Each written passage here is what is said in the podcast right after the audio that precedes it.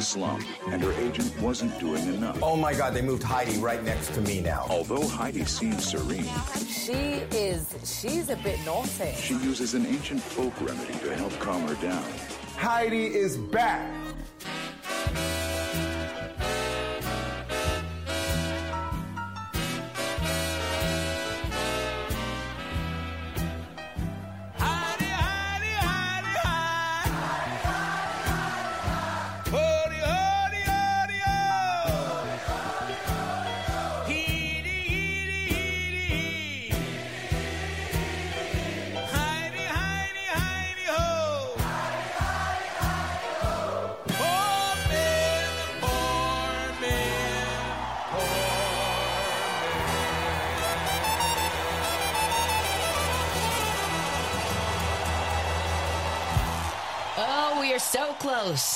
To Super Bowl weekend. Happy Thursday, everybody. Heidi here with Josh and Connor, and we have got a lot to get to. I'm going to tell you what we have planned for you, and hopefully you'll hang out with us and be a part of this Thursday afternoon show. First up here at uh, 3.30, this is going to be interesting. We're going to talk to Staff Sergeant John Culley. He is a recruiter with the U.S. Air Force and Space Force. I don't know that much about the Space Force. I don't know anything about the Space Force. And I really don't know enough about the Air Force. So we'll talk to him. We'll find out uh, a little bit about both and also what kind of jobs are available to people once they get out. It is my understanding, and this is based completely off nothing, but the Air Force is a bit more uh, high tech than maybe some of the other branches. And uh, if you think it's all pilots, then you probably are completely, grossly uh, misunderstood as Yeah. far as that goes. Because uh, I knew a guy that was in the Air Force, neighbor across the street from us. He was an MP. Never, Ah. never set foot in a cockpit. Really? Uh, served in the Air Force for years. So My college basketball coach was an MP as well with the uh, National Guard. see, Yeah. so it takes all kinds. I'm very curious about this. Yeah. Uh, and there's that new uh, Masters of Air. It's like Band of Brothers, but it's for uh, the guys that were f- flying the the bombers in World War Mm. II. Haven't started yet. It's on Apple Plus, but It's a series? it is. Yeah. Have you have you ever seen Band of Brothers? No. It's like Saving Private Ryan, but like it's stretched out over an eight part series. Best miniseries on TV ever. Really? Mhm. Okay. I'm, I'm a little biased because I'm a World War II buff. yeah. I'm always looking for something uh, new to Oh, watch. Did so you like Saving Private Ryan? I don't know that I ever saw it. Oh, it was so good. Again, I'm a buff though, so Yeah. Is that based on a true story? it is based on um yes, it loosely. Saving Private Ryan loosely. Band of Brothers, yes. And they kind actually of historical fiction, yes, if they- you will. they have interviews with the actual guys spliced into the beginning and the end of every episode. Oh, okay. So I think Saving Private Ryan, complete fiction, Band of Brothers, based off true stories with true people. Okay, I'll put it on my list. Uh, coming up a little later in the three o'clock hour, you mentioned this yesterday. Credit card debt is hitting record levels. The roof and uh, defaults Yeah. are up uh, almost 100%. So we'll talk to ABC News Derek Dennis and find out exactly what kind of effect that has. Then in the four o'clock, you probably have heard by now that this Michigan mom was found guilty on manslaughter charges and killing her son was the shooter and killed four students back in 2021. But we wanted to talk to an attorney, and so we're going to turn to Tony Simon. He used to be on the show on a regular basis from Simon Law Firm about whether or not this was an overreach, what kind of broader implications this can have. Uh, will it put more pressure on prosecutors around the country to Charge go a- after Yeah. the parents? So I, legal precedent. I mean, is this the new, you know, course of action for every case Right. now? You know, it'll uh, it'll be interesting. And then uh, it's kind of our law hour because we'll also check in with Royal Oaks, find out where this uh, Trump case lies with the Supreme Court. And then the five o'clock, we've got the top five at five. We've got some entertainment, and then we'll wrap the show up with some randoms. I saw something on social media today, and I thought, you know what? That's kind of interesting. And basically, it said, you meet your 18 year old self. You are allowed to say three words. Three words. What do you say? Oh no. Okay. All right. I've got a dumb answer Uh huh. And I need to think a little bit more about a real answer, but my dumb answer, three words, Yeah, three words. buy Apple stock. right? Yeah. Right? See, I didn't even think of that. Yeah. Is that? I mean, can we do that? What was the movie? Back to the Future Two. He brought back all the the sports scores of the last thirty years. Yeah. He made all that money in, in sports gambling. Can we do that, or do I have to impart words of wisdom? I was thinking more wisdom. I was hoping that maybe uh, folks on the text line would impart some wisdom. 84126. And the immediate thought for me at 18 was it gets better. oh, perfect. Just So because it was a challenging time and trying to figure out what my life was going to look like. This is funny. Somebody from 314, don't marry Jamie. Oh no! Superfan Aaron says, get it together. Listen to this one. Take more risks. Yeah. Ooh, I like that. I do one. too. I do too. Please keep the uh, the three words coming because I, I love all of these.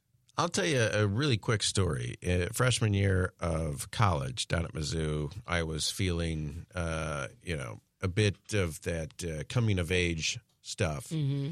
And I remember it was a late night. It was me and a couple of other guys from the dorm, and I was just going. I had read uh, Catcher in the Rye for like the third time, and I was like, you know, I just feel like this book really speaks to me, and you know, I'm feeling very alienated. And, uh, and somebody, one of the other guys said, Josh, everybody who's 18 years old says that book speaks to them.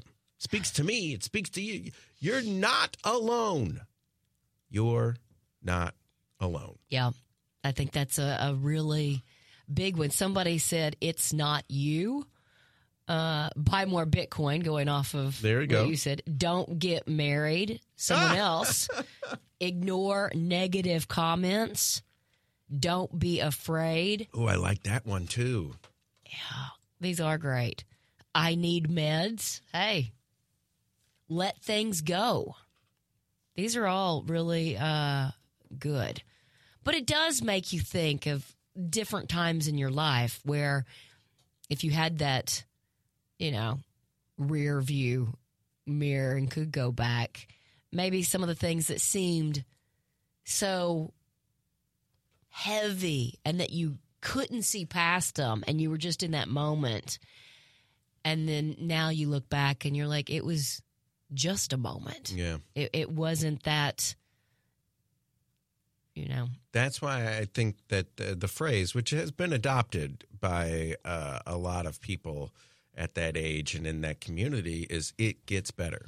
Yeah. And I don't think that should necessarily just be in. I- think the LGBTQ community Mm-hmm. is using it quite a bit. Uh, I think it works for everyone Yeah. who's 18 years old. I, I would agree. Somebody stop smoking now. oh, listen to this one. Have less kids. How many did you have? Listen to dad. Uh, eat more fiber. No credit cards. That's our friend Liz. No credit cards. Yeah. Call your grandparents. Oh, Mm-hmm. is that what? Yeah, that's that's three words. Yeah. Somebody else save your money. I, you know, some of these things that I think is a bit more specific than you know. Don't be afraid. Some of these that are coming in are a bit nebulous, Mm-hmm. but I like the one that was very specific. Don't marry Jamie. Yeah. Here's a great one too. I love you. I needed to hear that from myself back then. Oh God, that's so good. You know, don't do drugs. Wow. All of them? Yeah. oh, very interesting. Uh, your family's toxic. Oh my Wow. gosh. Wow. Uh-huh. It took you just now to figure that out. Man. Well, Do you think your 18 year old self knew that though? I, I I doubt it. Yeah. So Oh, interesting. Think Kiss. it through. think it through. How about Mm-hmm. this one? Kiss my grits. Yeah. Who was that? Who was that? That's was that Flo. That's Flo. On Alice. Throwback to a couple days ago. Yeah. Love your family. Go to college.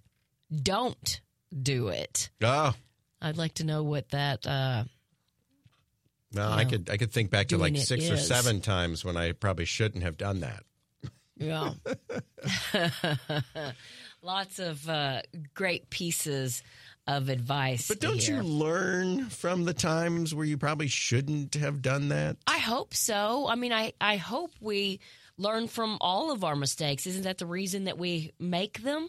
I think that, you know, knock on wood, I don't think I've ever made a mistake that I wasn't able to recover from or turn around from.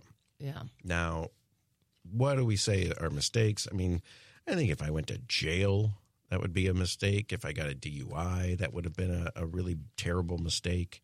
I'm knocking on wood here Yeah. you know um but i think that every mistake i've made i've been able to recover from and learn from and you know Yeah. now and I I'm, I'm better for it consider uh, yourself lucky. I consider myself lucky. oh that's three words Oh, that's a good one. Give yourself grace. Um, stay on track. you guys are really funny. It's not mine.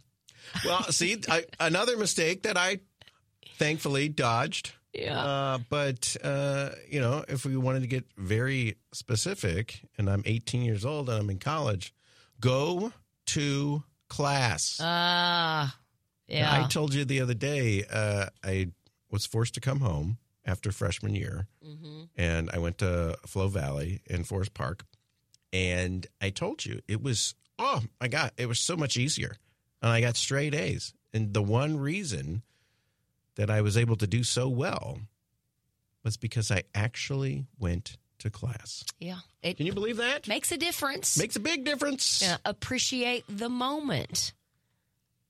You know, these are really nothing is permanent. Lots of good ones. Speaking of, uh, you know, making a change in your life or growing up and seeing that you need to maybe push the reset, I saw this story, and this seems like going way overboard. A woman needed a fresh start. So she sold everything, moved to Alaska to live in a dry cabin with no water. I mean, she went from a typical young lifestyle in Washington state to roughing it in interior Alaska. I guess dry cabins, which I've never heard of, uh, they don't have running water. They make the uh, a type of home that is economical. So she, I guess, carries her household's water from a local filling station to her home as part of her weekly chores. This is a, a 29 year old just trying to get back to basics. She was working for a consulting firm and was focused on settling down after, you know, working and decided this is what I need to do. Wait a minute. Wait a minute. Is this the premise of a lifetime Christmas movie? No, it is Hallmark not. Channel Yeah. roughing it for Christmas. It- she's basically saying I found that I felt weighed down by the high cost of rent, the amount of things I needed to furnish a big home. Christmas off the grid. I missed the natural environment that I lived in when working seasonal jobs, so I decided to sell everything uh, that wouldn't fit in her Honda, Honda CRV and return to a place that she had fantasized about moving to whenever my job or relationship had felt rocky. How about this? I'll be thirsty for Christmas Well, on it- the Hallmark Channel. Could be. So I just think, would you? That to me seems a little too far. I mean, I don't mind you zigging when you should be zagging, but that seems to be. I mean, why does it have to be dry? Why can't you move to a cabin in nowhere that has plumbing? I'm happy that I have the RV and I can You- just take it, and it does Right. have plumbing depending on where you are. You didn't even mention, okay, running water. What about the, the toilet and the shower? Yeah. Somebody on the text line knows exactly who I'm talking about. There's a lot of videos of a woman in Alaska uh, on TikTok. But yeah, kind of crazy. All right. I didn't tell you this. Yeah. Over the weekend, it's the third time in like less than two months that we've been out of water, Yeah. pipe burst. Oof. out in Newtown. And I guess, you know, it's just you know, freezing temperatures the last couple of weeks, or whatever. We were out of water on Saturday afternoon. And I can't even tell you how many times I went to, I knew it was out. I went to go turn on the tap. Just it's what Oh. you do. Oh, I forgot. I went to go brush my teeth. Oh, Yeah. whoops. I forgot. Change Finn's diaper. Ooh, ooh, whoop. Ooh, yuck. Turn on the water. Nothing there. I hope you had a lot of hand oh, wipes. So it is really a comfort that has become a complete necessity, in my opinion. Well, and something we take for granted, Mm-hmm. like Oh, yeah. so many other things. Thankfully, my mom lives two streets away, so we were able to utilize her facilities Yeah. until our water came back on. Well, this woman says the lifestyle change has allowed her to start saving for retirement, saving to purchase her own cabin, and has allowed her to afford more extracurricular activities and a feeling of connection to a new place and a unique group of people. Now, she did say there are a few downsides. Yeah, like not having water. Not having a hot bath, Um, well, yeah, an extension. running water and needing to go to town to refill, doing dishes with limited water over a sink bucket with limited capacity. Do you realize how much you wash your hands when you're cooking? Yeah, I hope a lot. Yeah. Yeah. Anyway, I thought that was kind of All right. interesting. in your home a comfort that you would be willing to do without. Mm. water heat ac right? Are those my only choices? you know what's what's the game the kids play connor? Something marry kill? Yeah. you gotta you gotta you gotta marry one of them you gotta kill one of them what are you keeping? Are you keeping the water? Are you keeping the ac I think heat, I probably the- have to get rid of the AC in this situation. My grandma and my great aunt and uncle real hot summers here in st louis didn't have air conditioning when we were growing up. My Alma and Frank didn't have it until the day they died, and we would go spend the night, you know, as kids with them all the time, and the windows were open, and we just we ended up sitting outside more. Than, and you just you sweat, and that's what you did. Mm-hmm. Did they have phrases like "Woo, it's a hot one out here tonight"? Oh, Yeah. hotter, I, I'm I'm sure hotter we than a did. witch's broom. yeah. Um, kind of crazy. Which one would you do without? Uh, I do without. I could do without heat. Heat. I think so. Do you remember that ice storm when I was in Mexico? Yeah, yeah. We got well. We got this fireplace that runs off gas. Okay. Can I? That, Can I use that that? counts as heat. Can I use that? No, No. that's heat. Well, I mean, if Heidi had no heat, could she build a fire in her fireplace? No. Does your no, fire? that No, would count. no, that no, that should count. Like if, if are you, you- building? okay, here's what I'm going to say. if you don't have AC, I would allow you to use a fan, right? Okay, I say you can build a fire with logs, Okay. but you can't have like a gas that you flip on with a switch. Well, that's not fair. Look, I got a new house. We don't have a chimney. You know, we actually priced that out. Uh-huh. Do you know how expensive it is to build a chimney? yeah, I was like, oh boy, let's look at gas. but I think that you have to make that adjustment. It's just like I'm saying, you got to go outside. You're not going to sit in a hot Yeah. box. yeah. Boy, trying to sleep at night though with no AC. But I think everybody, if they were smart, would keep their water running. I would think so too. Mm. But I don't know. I'd like for you guys to weigh in on the Woods Basement Systems text line 84126. Which one would you do without? What are some other uh, comforts? There's so many. A refrigerator, yeah. the stove, a microwave. Could you Mm-hmm. do without a microwave? I could probably do without a stove before I could do without a microwave.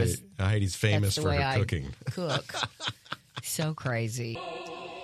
I think I can speak for all of us here at the Big 550 saying we are so grateful for our military, but what do we really know about the Air Force and the Space Force? Staff Sergeant John Coley, a recruiter, is here to tell us all about it. Great to see you and thanks for being here. Yeah, thank you for having me. I appreciate it. So let's start with the Space Force. What does the Space Force actually do? Um, so the Space Force is really our, you know, it's the new newest branch of the military. It just came out. Uh, So the Space Force and the Air Force are not one and the same. so the Space Force, just kind of like how the Marines is a department of the Of Navy. the Navy. Yes, Yeah, exactly. okay. The Space Force is a department of the Air Force. I think I was in my uh, early 30s before I knew that the Marines was part of the Navy. Yeah, not a lot of people know that. You'd be surprised. It's Yeah. kind of it's one of the very few things that is just not known. Yeah. But if you look at any uh the like just like the Space Force emblem, the Marine Corps emblem will have Department of the Navy, Department of the Air Force at the very bottom of it. I think there's so many things that we don't know. What else do we not know about the Air Force? Oh man, I, I mean there's so much. So man, uh, what do you want to know? Yeah. That's What kind of jobs are there in the Air Force? What are people doing if they are enlisted in the Air Force? so in the Air Force. There's actually uh, Air Force and Space Force. There's over 150 different job options. I mean, you, 150. You're looking from anything from people that actually work on aircraft or fly in the aircraft, uh, uh, medical professionals, uh, public affairs, uh, paralegals, doctors, uh, and food services.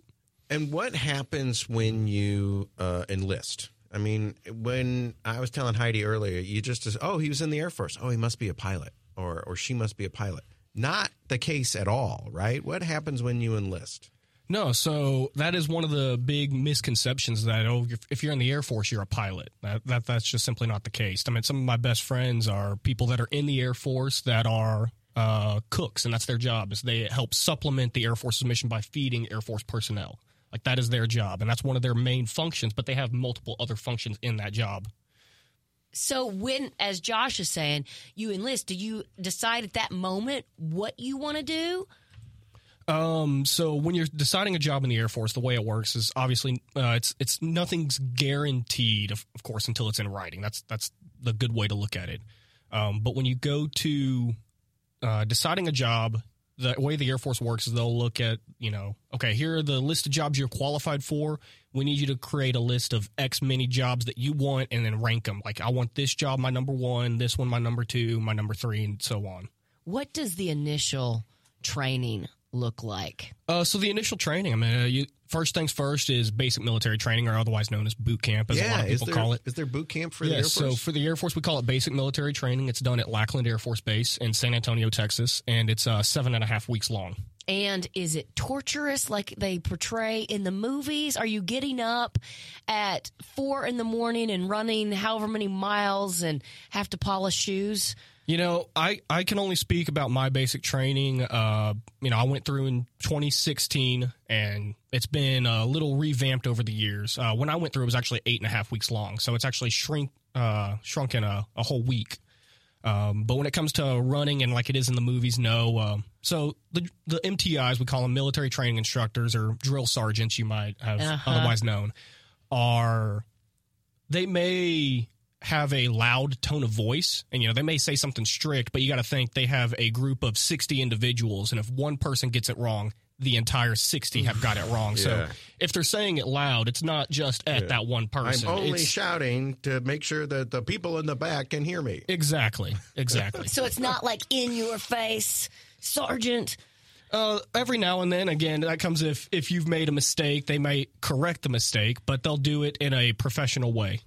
Yeah. Oh, it's interesting. Well, let's go. Uh, I want to touch back again on the Space Force. What do they do uh, that is outside of what the Air Force does or has been doing? So the Space Force separated. What was it? 2019. I want to say. Don't quote me on that. Um, but they separated. And their their mission set is the protection and development of cyberspace and space.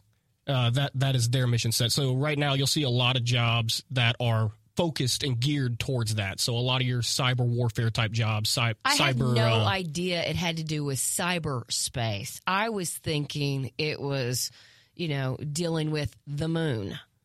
Yeah, and you know it's so I, I take back to kind of when the Air Force separated from the Army back in 1947. Um, you know, people didn't think that that needed to be a necessary thing, but they separated because we don't know what technology is going to be in the future. Like we don't know what the battleground looks like in the future. So the mentality of let's get ahead of the curve and start something because we already see how big this is getting just inside the Air Force.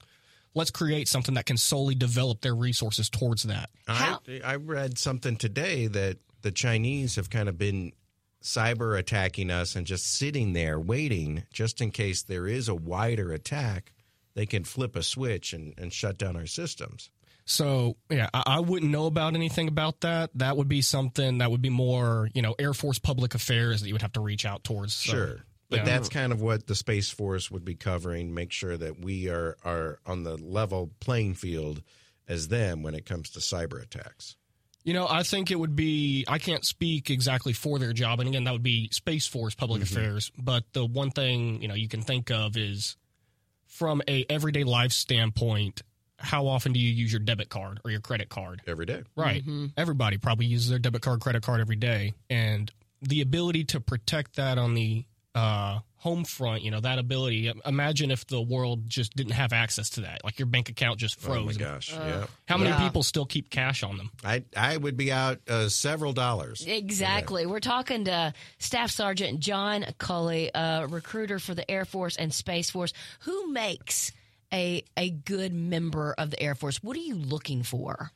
So, really, what we're looking for is anyone that is 17 to 42 years old. Um, obviously, they, they have to have that want, that strive to join. Um, that is something that is there. When you sign on that dotted line, you're committing to how many years? So there are two options. There's four and six year uh, commitments, um, and those would be the two. And what does the current uh, Air Force? How many active members do we have right now? Active members, I would I would not know off the top of my head. That that's just something I would not know. Gaia. And what is the Space Force constantly growing?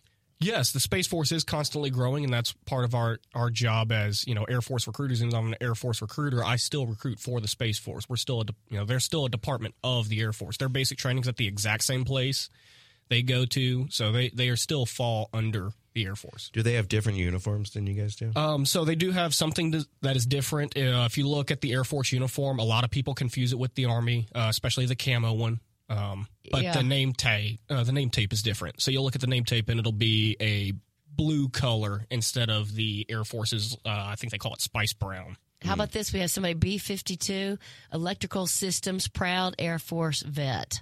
Thank you. That's from the 636. and when you joined, when you enlisted, what did you do? So this is actually my third job in the Air Force. Um, my first job when I enlisted was aerial transportation. Um, it was uh, What does that the- mean? So, aerial transportation's job is the movement of cargo on heavy aircraft as well as personnel. And when you say you've had three jobs, is that a job that you kind of go after? Or is that a sergeant said, you know what, we're going to move you over here because we think you'd be good at it? No, so my job, my first job was out of a list that I picked. Um, and that was, you know, I got what I wanted when I first joined. Um, when I got into that job, I made it up. I, I you know, I uh, accomplished all of the qualifications I need to be considered proficient in that career field. Uh, at that time, the second job that I had, which was a flight engineer, was hiring, and they asked if they wanted people who would volunteer to cross train into that career field. And that's where I, you know, kind of did, did my research, looked into what that job was, and decided, you know what, this is something I think I would like to do. Do you know what the placement rate is for people who then retire from the Air Force and they look for civilian jobs? Are they, is it a 80%, you know, rate as far as getting placement in a job? Uh, I wouldn't know the exact rate, but what I do know is the Air Force has all of the benefits you need to set you up as very successful in the civilian market. And what kind of jobs are we looking at? You know, you serve your four years, your six years, maybe you use um, the GI Bill to go to college. Uh, what does it put you on the path towards? I mean, we already said, you know, pilot, you know, commercial pilot, that would be a good one. But what about the air traffic controllers? Right, for sure. And a lot of that's going to be what your job in the Air Force was kind of based. Um, you know, a lot of jobs you think of somebody who's a mechanic, they can go to the Air Force, do their four years, and come out with their airframe and power plant or A&P license, and then go get a job at Boeing or Lockheed. Uh, you think of jobs that I, I have a friend who she worked in dental and she was a dental assistant there and she had all the qualifications once she got out to go work in an actual dentist office uh, outside and i think she actually did her college to open up her own office in the past year i want to say Wow, I went to the Air Force to be a dentist. Yeah, somebody said their nephew is training to be an in-air refueler for the United States Air Force. Just so many interesting jobs. Somebody else, my son was one of the first officers in Space Force, communication between satellites and ground, very strong department. So a lot of uh, people weighing in. What has been your best uh, memory of being in the Air Force so far? Oh man, my best memory. Um, I mean, you, you always hear people talk about the people that you meet, the connections that you meet. You I mean, you have friends for life when you think about it. Um, people just along the way. I guess it's not really a best memory. I think it's just a, a compilation of everything that has happened that has led to me having such a outstanding opinion. If people uh, want to learn more, if uh, there's a you know kid out there knowing they always you know wanted to be in the Air Force, where do they go? How who do they reach out to? Um, so definitely you can go to airforce.com. Um, airforce.com on there, there should be a find my recruiter. Uh, you can Google search that and then by your zip code, you can actually Google what the nearest recruiter is to you. Got ya. Well, uh, Staff Sergeant John Coley, thank you so much for joining us and for everything you're doing. Yeah, I appreciate it. Thank you for having me. in and said I could not do without water and a toilet. Everything else is optional. But then I started expanding my, you know, theoretical. What if you didn't have an oven? Yeah. What if you didn't have a microwave? If you didn't have an oven, you couldn't cook a Dogtown pizza. Have you ever tried to make one in the microwave? Would it even fit? I don't know. Would Maybe you'd have to cut it in half. I've reheated pizza at the microwave. See, I'm just eating it cold. Maybe I could cook one up on the grill, right? Ooh. People grill pizzas. Is yeah. that a thing? I mean, it's kind of like uh, when you put it in the stone fire, Yeah. right? Do I need like a, a pizza stone or something? Or do I just throw it right on the grill like that? I don't know. Maybe I'll call Rick and ask him, see if they have some sort of summer special ways to cook your Dogtown pizza outside on the grill. But tonight would be a perfect time mm. to try it. Yeah, it's Oh. beautiful. Oh my gosh, it's so nice out. My point being, Dogtown pizza. That's all you need. You know, I would, you know, we'll do the Mary thing. I'll marry Dogtown pizza mm-hmm. and I'll kill everything else because that's all I need. Carney said that he had two over the weekend. I went to my parents' house and I said, What'd you have for dinner? And they said pizza. I hope I look in the trash can. Dogtown. Dogtown. So that's all you need. Dogtown Pizza, dogtown.com. 11 different varieties at every local grocery store. Josh mentioned this yesterday, but Americans' credit card balances climbed to a new record high $1.13 trillion. Derek Dennis, ABC News correspondent in New York, joins us with the numbers and more. Do we know what's leading? To this uh, record high? I mean, are people just spending that much money that they don't have? Well, uh, yes, Americans are spending more uh, because their everyday expenses have gone up. We've talked about this a lot. You know, uh, inflation has driven the cost of everything up, and it looks like Americans are putting a lot of those extra added, more expensive costs onto their credit cards. You talked about the 1.13 trillion dollars in debt Americans are seeing on their credit card balances. That's 50 billion dollars more than in the fourth quarter uh, of 2023 alone. And, and so literally America's credit card balances are skyrocketing uh, month by month and and really there's no end in sight. So, Derek, this is more about need than want. Absolutely, it, it appears so. Analysts have been looking at this, and they say the bottom line, uh, you know, reading between the numbers, uh, household expenses have just gone up, and Americans are, are covering it uh, by putting it on their credit cards, and that's why the balances are so high. And more concerning is the delinquency rate. Uh, uh, hidden in this report uh, from the uh, Federal Reserve Bank of New York is that delinquencies are at an all-time high, and the biggest number of delinquents are in the 30 year range, 30 year olds between 30 and 39 having the highest delinquency rate across the country. But uh, they, they note delinquencies are up across the board in all age groups. That's surprising. I would have thought it was younger in the 20s and right out of college, not the 30 to 39 age group.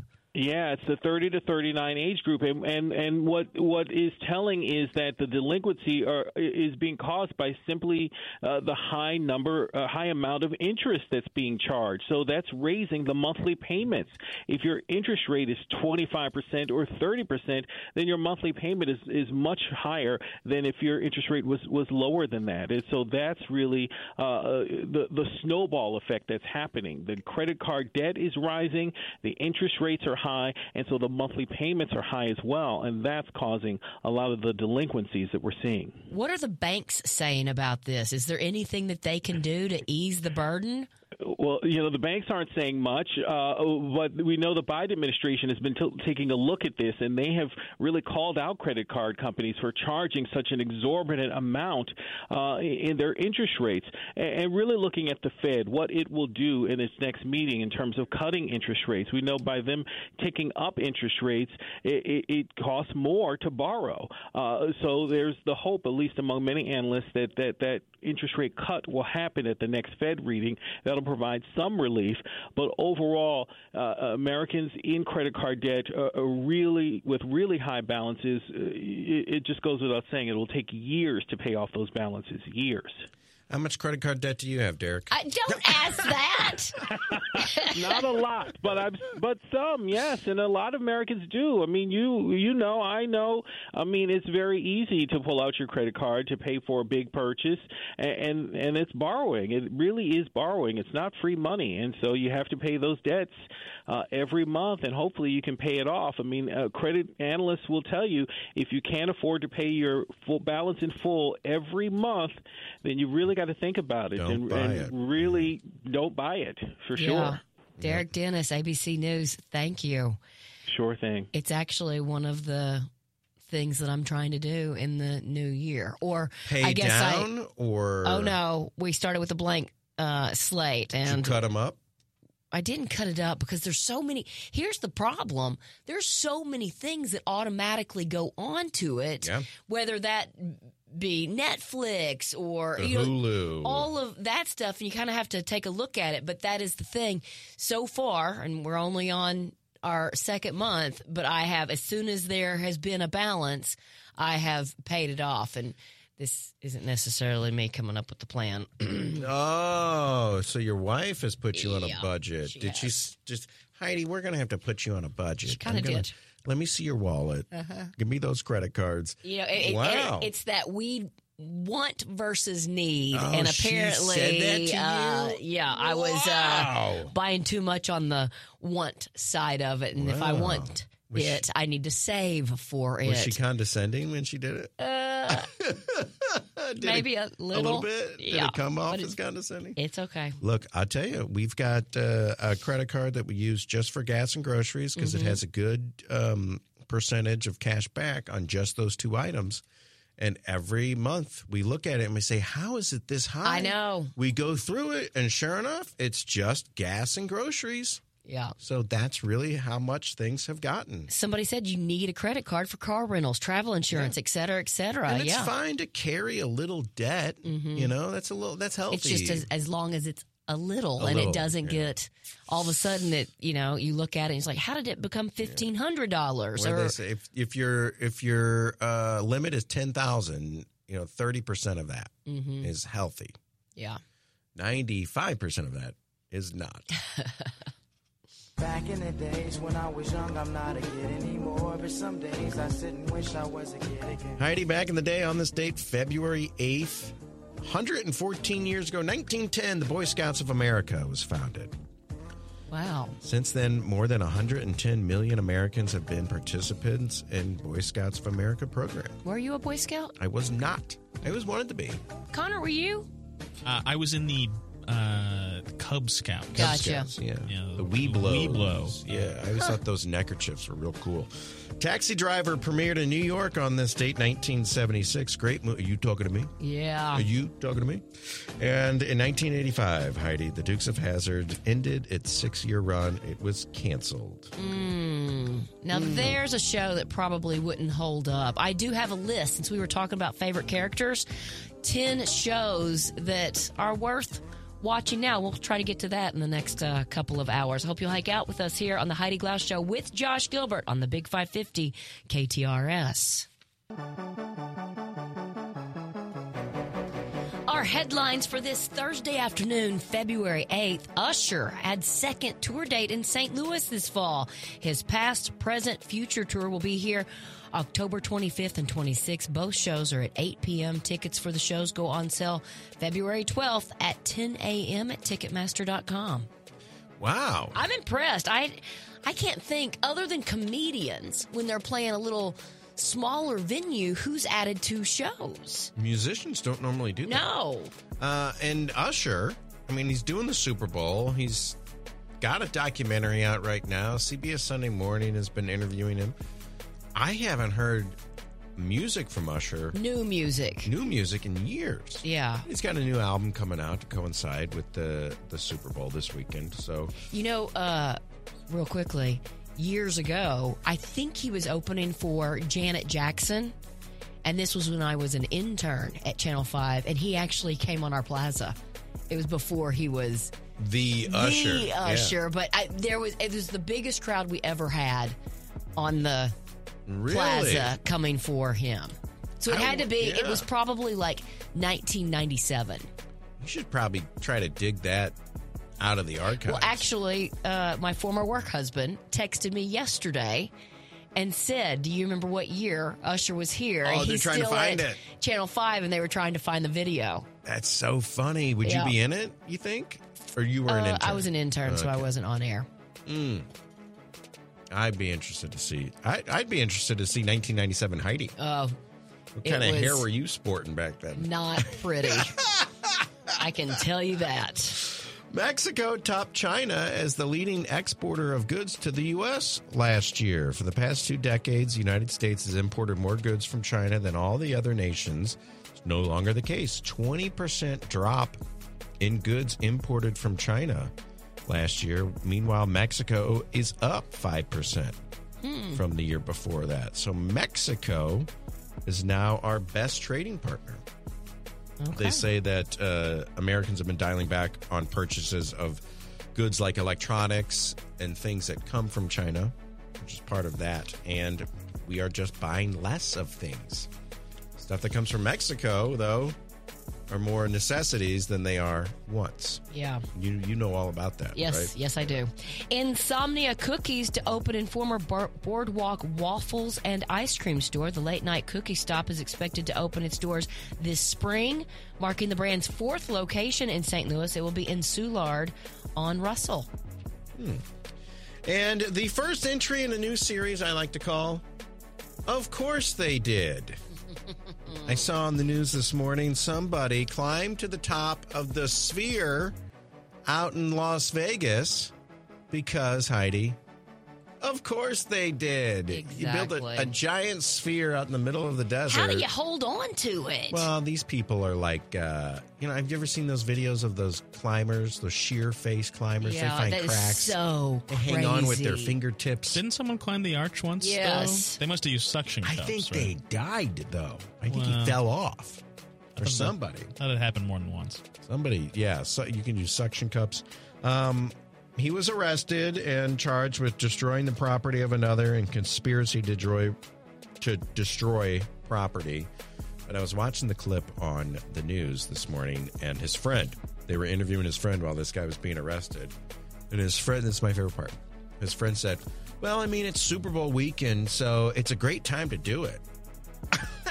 rather than oh my friend is an idiot we apologize his parents are so embarrassed oh genius idea perfect time to do something like this kind of crazy. that concludes our first entry into a long running series i can tell already Of course they did. I like it. I like it. You know, maybe they had lifted some weights to be able to, you know, scale that thing. I'm surprised it took them this long. This thing's been open since the fall. Yeah, it was open when we were out there in September. It is a crazy looking thing, but back to, you know, having the strength to crawl up that thing. Uh, Maybe they worked out at Club Fitness. I don't know if they were from St. Louis because, you know, Club Fitness is local. It's one of the things that I love about it. But the long list of things that make Club Fitness the ultimate fitness experience includes the burn zone, the cycle studio, the dry saunas, the group exercise, the hydro lounge,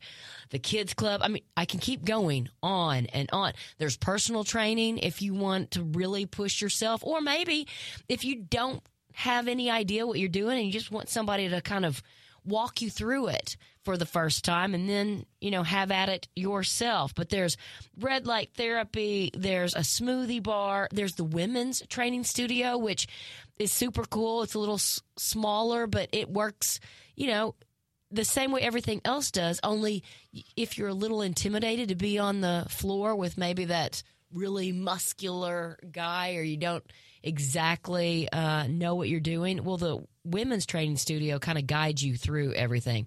Club Fitness has 19 area clubs, each one open 24 7. You can learn more.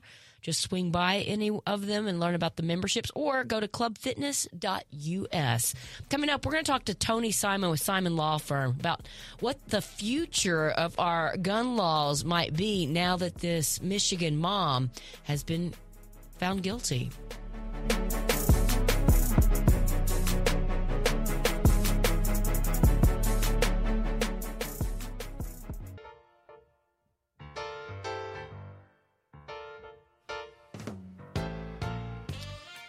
You probably know by now a Michigan jury convicted a school shooter's mother of involuntary manslaughter Tuesday in the killings of four students back in 2021, making her the first parent in the United States to be held responsible for a child carrying out a mass school attack.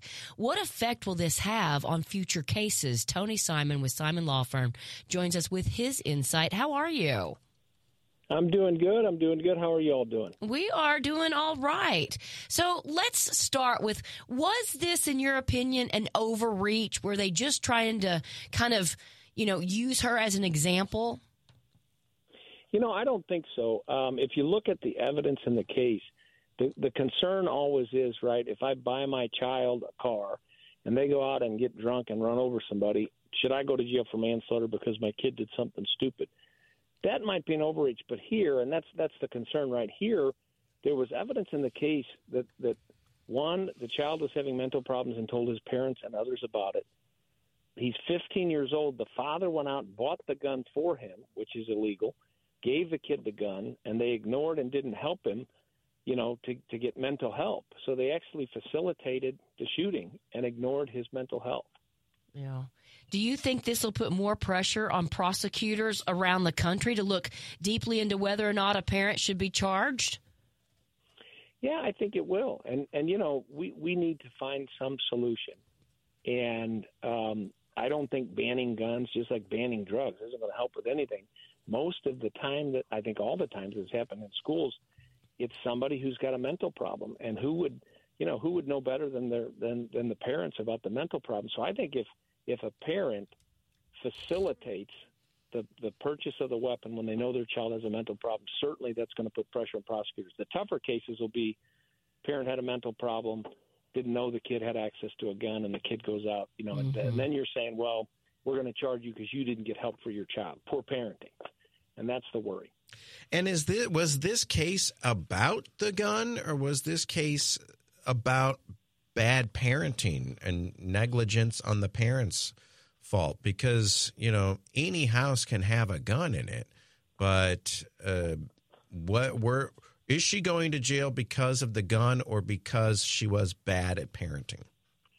No, she's not going to jail because of the gun. They found that she was reckless in order to find voluntary manslaughter. The husband bought the gun. He hasn't been tried yet, the father. Um, but she was receiving text from her son um, and was ignoring them that he needed that he needed some mental help. And the, the the hardest piece of evidence in the case to me was that you know, he texts his mother, "I love you," right before the shooting, and then during the shooting, she responds and says, after it already started, "I love you too, Ethan. Don't do it." So now you're thinking, Mm. okay, you knew something. You knew something was up. Yeah. What kind of broader implications could this have for the U.S. criminal justice system? Well, I think you got to be worried if you're a parent and your kid has a habit of doing bad things. You know, if if like I said before with a car, if I buy my child a car and they go out and run over somebody, okay. But if they have a history, say, of reckless driving, DWIs, and I allow them to continue driving, now I might be worried if I'm a parent. We've got the classic case of uh, you know the cool mom or the cool dad who uh, has the kids. Well, as long as they're over at my house, I think it's okay, and, and buys them some beer. Uh, That's illegal, right? Yes, yes. And so, what That's a, else? That's a, that's a clear risk. Yeah, what else is out there that parents might not realize they're doing that could wind them up in court? Well, that would be one. Having a bunch of teenagers over and allowing them to drink in your house, and especially allowing them to leave after that happens, because that's illegal. Um, but the other thing is, I think this, you know, there have been cases in the past where a child finds an unlocked gun in a house and shoots, say, their brother or sister, young children, and they charge the parents not for for manslaughter necessarily, but for other other things. I think those cases, if you have guns in your house and you know somebody have has access to them who may have a problem, you better look out. So maybe my kid's friend has a history of violence, and I let them come over and I show them my guns and give them access to my guns. That could be a problem. Yeah. It is uh, certainly an, an interesting case, one that I mentioned we haven't seen before. While we have you, what are you working on that's interesting?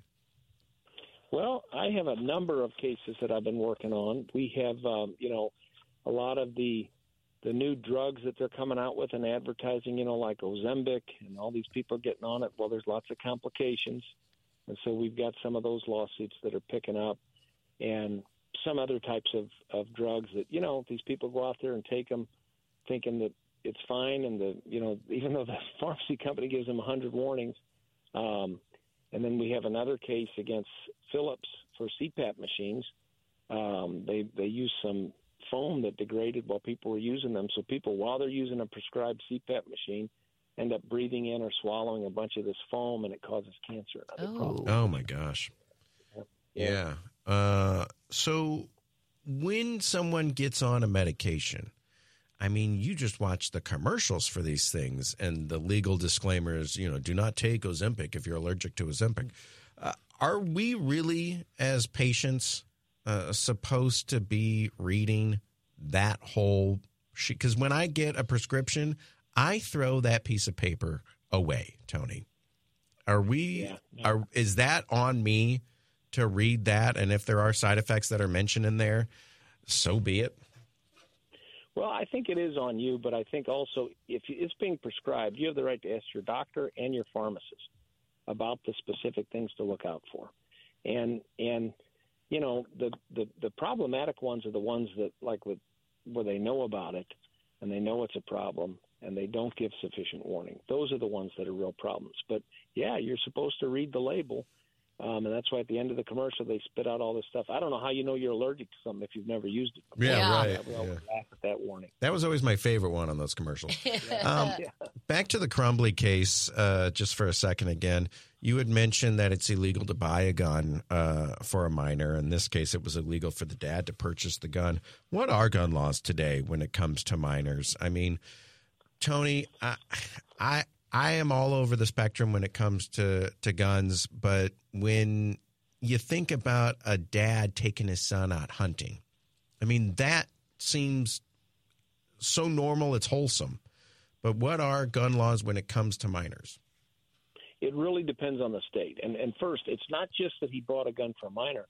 It's illegal for anybody to go in and you sign a form when you purchase a gun, and it says, "Are you the you are you buying this for yourself? Or are you buying it for somebody else?" Because it's illegal to buy it for anyone else. Because the person that's ultimately going to get the weapon is the one that's supposed to have the background check. Um, but it depends on the state. Like for example, in some states you can be 18 and you can own a long gun, a rifle or shotgun, but maybe not a, a handgun. Other states it can be 18 for everything. So it really it changes from state to state. just like the concealed carry law, carry laws. That's why you have to be careful if you're carrying a gun and you're driving across multiple states. The laws differ from state to state to state. And even if, I mean, I, I come from a family of hunters, and my dad has taken my nephew out with him since he was, you know, old enough to probably hold the gun. Do you have to go to a hunter safety course to go out and hunt? Yes, to go out and hunt, you do unless you're you're hunting with um, you're underage and you're hunting with an adult who ha- is hunter certified, uh, safety certified. Got ya. Currently in Missouri, yeah, you can do that. No, I'm a, I'm a big gun guy too. I've I love to hunt, and and all of my children, even my daughters who didn't hunt much, I made them go through the hunter safety course just to learn about gun safety, so that if they were somewhere where somebody was being foolish with a gun, they would know to leave. Right? Tell an Mhm. adult something. You know. Well, Um, I think education is better. Education Yeah, is key. Totally. But uh, tell us about what the, the gun show loophole is, if that's even still a loophole. And what about uh, a, a grandfather who uh, either passes away or before they do, they want to gift their gun or their collection to someone else? Can you give someone guns? Yes, you, you you can give someone guns. Let's talk about the gun show loophole because it's not a loophole. But here's the big argument: anti-gun people are always saying, "Well, there's this loophole at a gun show. You don't have to do a background check." If I, Tony, wants to sell you a gun, uh, you know, two citizens, I don't have to do a background check. Now, if I have a federal firearm license and I'm at a gun show, I have to do that. But what problem are we trying to solve? That's always my question there haven't been any school shootings where somebody went to a gun show and bought a gun and didn't have a background check. Most of the time, they're going into the store and they buy a gun for themselves, or like this situation where a parent bought it for them, and and it wasn't at a gun show. So I don't know that that's going to fix any problem. Um, as far as inheritance, yes, I think the problem here was the the father bought it and lied on the form because the, it was the it was the day before, two days before, and he gave it to the child, fully intending to give it to the child as soon as he bought it. Mm. Inheritance is a different situation. Wow. Well, Tony Simon, Simon Law Firm, it is uh, great to get your input on this. We really appreciate your time. Thank you very much. Thanks for having me on. Well, love is in the air. The 2024 KTRS Very Special Valentine's promotion is underway. You can nominate your very special Valentine for a chance to win, get this, a $100 gift certificate from Herbaria uh, to Walter Knoll Florist to Newsteader's Fine Jewelry. Just go to KTRS.com, look for the KTRS Valentine's registration to nominate your special Valentine. Four winners will be announced on February 14th, but what a fantastic Valentine's Day. You don't even have to plan anything. Even if you're kind of behind the eight ball and you forgot that Valentine's Day is approaching, KTRS can take care of you if you register and are the winner of our 2024 KTRS very special Valentine's promotion.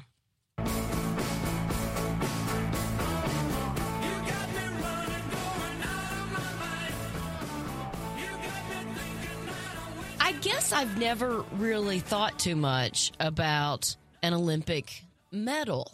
I know that I've been lucky to hold a couple throughout the years when somebody's come in and they've, you know, they're showing off we their medals. The, the curlers Yeah. come in. and, they, had their medals and we've had we have so many uh Olympians here in St. Louis. You got Jackie Joyner Kersee, you got Lori Chalupny, you've got Becky Sauerbrunn, you know, all of these people. But the medals at this year's Olympics in Paris were not only inspired by the Eiffel Tower, they each contain a little original piece of the 19th century landmark. So, like on the back of it, it kind of looks like you're, I'm going to say, lying under it, looking up. So it's not like you're looking straight at the Eiffel Tower. It's this really cool. Interesting. The design was overseen by a, a French jeweler, Chaumet, whose parent company is uh, LVMH, Louis Vuitton, Mhm. whatever the rest of that Louis stands Vu- for. Louis Vuitton Moet. Yeah. But I guess all the design since 2004 in Athens, the reverse of the Olympics medal features an image of the Greek goddess of victory, Nike. Kind of cool. I don't know if this is just the Paralympics medal, which is decorated with the graphical representation, or if this is every medal. Certain metallic elements were removed from the landmark during renovation work in the 20th century and have been carefully preserved ever since Eiffel Tower's distinctive dark brown paint was cleaned off and the pieces cut into hexagons before being embossed with the Paris 2024 logo. Okay, I'm looking at it right now. Yeah. This is cool. It is cool, isn't it? This is cool. So, I I like uniforms. yeah. I like everything about sports that has absolutely nothing to do with sports, and I'm kind of excited seeing this new medal. Now, you go back in time, and some of the medals are really cool, and some of the medals look really lame. Uh, I think one of the one of the uh, there's been like six Olympics in China for the past 10, 15 years, and one of them I think has a it's more like a ring where there's a hole in the middle of it that you can actually like stick your finger through. I think those looked kind of cheap. Um, I would I would want to win one of these. Just for the I'd be like this. This is the one. You can and the, have the my, fact that it has China real medal back. pieces of the, Of Eiffel, the Eiffel Tower, yeah. yeah, This and is it's cool. been repurposed. All right, here's another uh, story from overseas, if you will. I'm I get nervous every time I travel because I have not packed appropriately, and when they put that luggage up on the scale, I'm crossing my fingers that I'm not going to have to open it in front of everyone and start taking out shoes or something else to What's- make it lighter. What's in there? Well, I just don't want to open. I, I don't. Most of my stuff now, since I have the packing blocks, Oh It's- wait, what's this? you know where you have separate bags for different things, and you can. Oh no, you went forward with that. Oh, I love it. oh, that's your OCD coming full front I- and center. My whole family. I learned this trick from my sister and niece. so do you have shirts block, oh yeah, undergarments Yep. block? Obviously, your Shorts. toiletries block, shorts block, yeah, shoes. Yeah, and that's well, so you just you just toss it all in. I fold one. neatly and I cram it all in there. I roll and then put it you in do the. roll. And then I Yeah, put you- it into the block. You got to roll. You I got- roll actually. It you saves take- a lot of space. It doesn't. It uh, it doesn't wrinkle your clothes as much. Oh, Do you bring a little little luggage? I mean, if you roll and do the block system, you could probably get away with a carry on. Except, and I'm sure I've shared this before, I have only tried to carry on maybe twice in my life just because I don't like dealing with it. I'd rather just have my backpack, the my book, whatever I need. You wait for the carousel. Who cares? Well, I, I, I don't, I mean, I'm okay with checking my luggage, Yeah, yeah. but to carry on, the last two times we've done it, Mm-hmm. they've taken our bag at the end of the jetway and we still had to pick it up Oh, off yeah, the yeah, yeah, baggage and i'm like well full. what's the We're full. point which makes me mad anyway What? What? Did you not check in 24 hours ahead of time? What was your your boarding section? Uh, I- we were obviously towards the You're the end last person on the plane. yes Finnair has started to wait passengers at the gate Oh, like Finland Air, yes Finnair. Uh, in a trial by Finnair, volunteer passengers are being weighed at the departure gate in order to allow the airline to refine weight estimates before planes take off. Would you gladly step on that scale? I mean, I don't even like stepping on the scale at the doctor's office eh, with clothes on. I I weigh probably daily, but you know that's in the buff, and I'm not. Does the why does the doctor's office and maybe they don't do, I haven't been to the doctor in a long time and I always tell Dr. Johar I need to find uh, a GP because I need to go in and 42 years old I need to go in and have a A workup. a tune up. Why does the doctor's office still use that thing with the weights and measures up at the top? You know, and the balancing thing. Is that Do more? Is that more accurate? I think you are uh, actually telling people how long it's been long since it's you've been, been? to I a don't doctor? think Because they, I don't think they use the. Mine Do they use does digital not. scales now? Yes. Gra- okay. Well, the last time I went in, well, you that was a long time ago. They're still doing, and they're pushing the little Yeah. one on the top over. I and think it was for your physical to go to college. because even before uh, COVID, they were using the digital. Last time I went to the doctor's office and they weighed me was probably 15 years ago. You need to get I a general know, I practitioner. Know. They've gone digital now. Uh huh. How about that? I mean, it makes sense. yeah.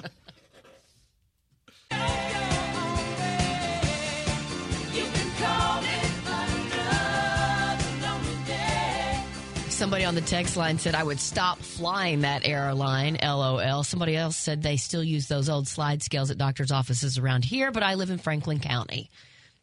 Oh, have they have they not gone digital out in Franklin County? yet? Apparently not.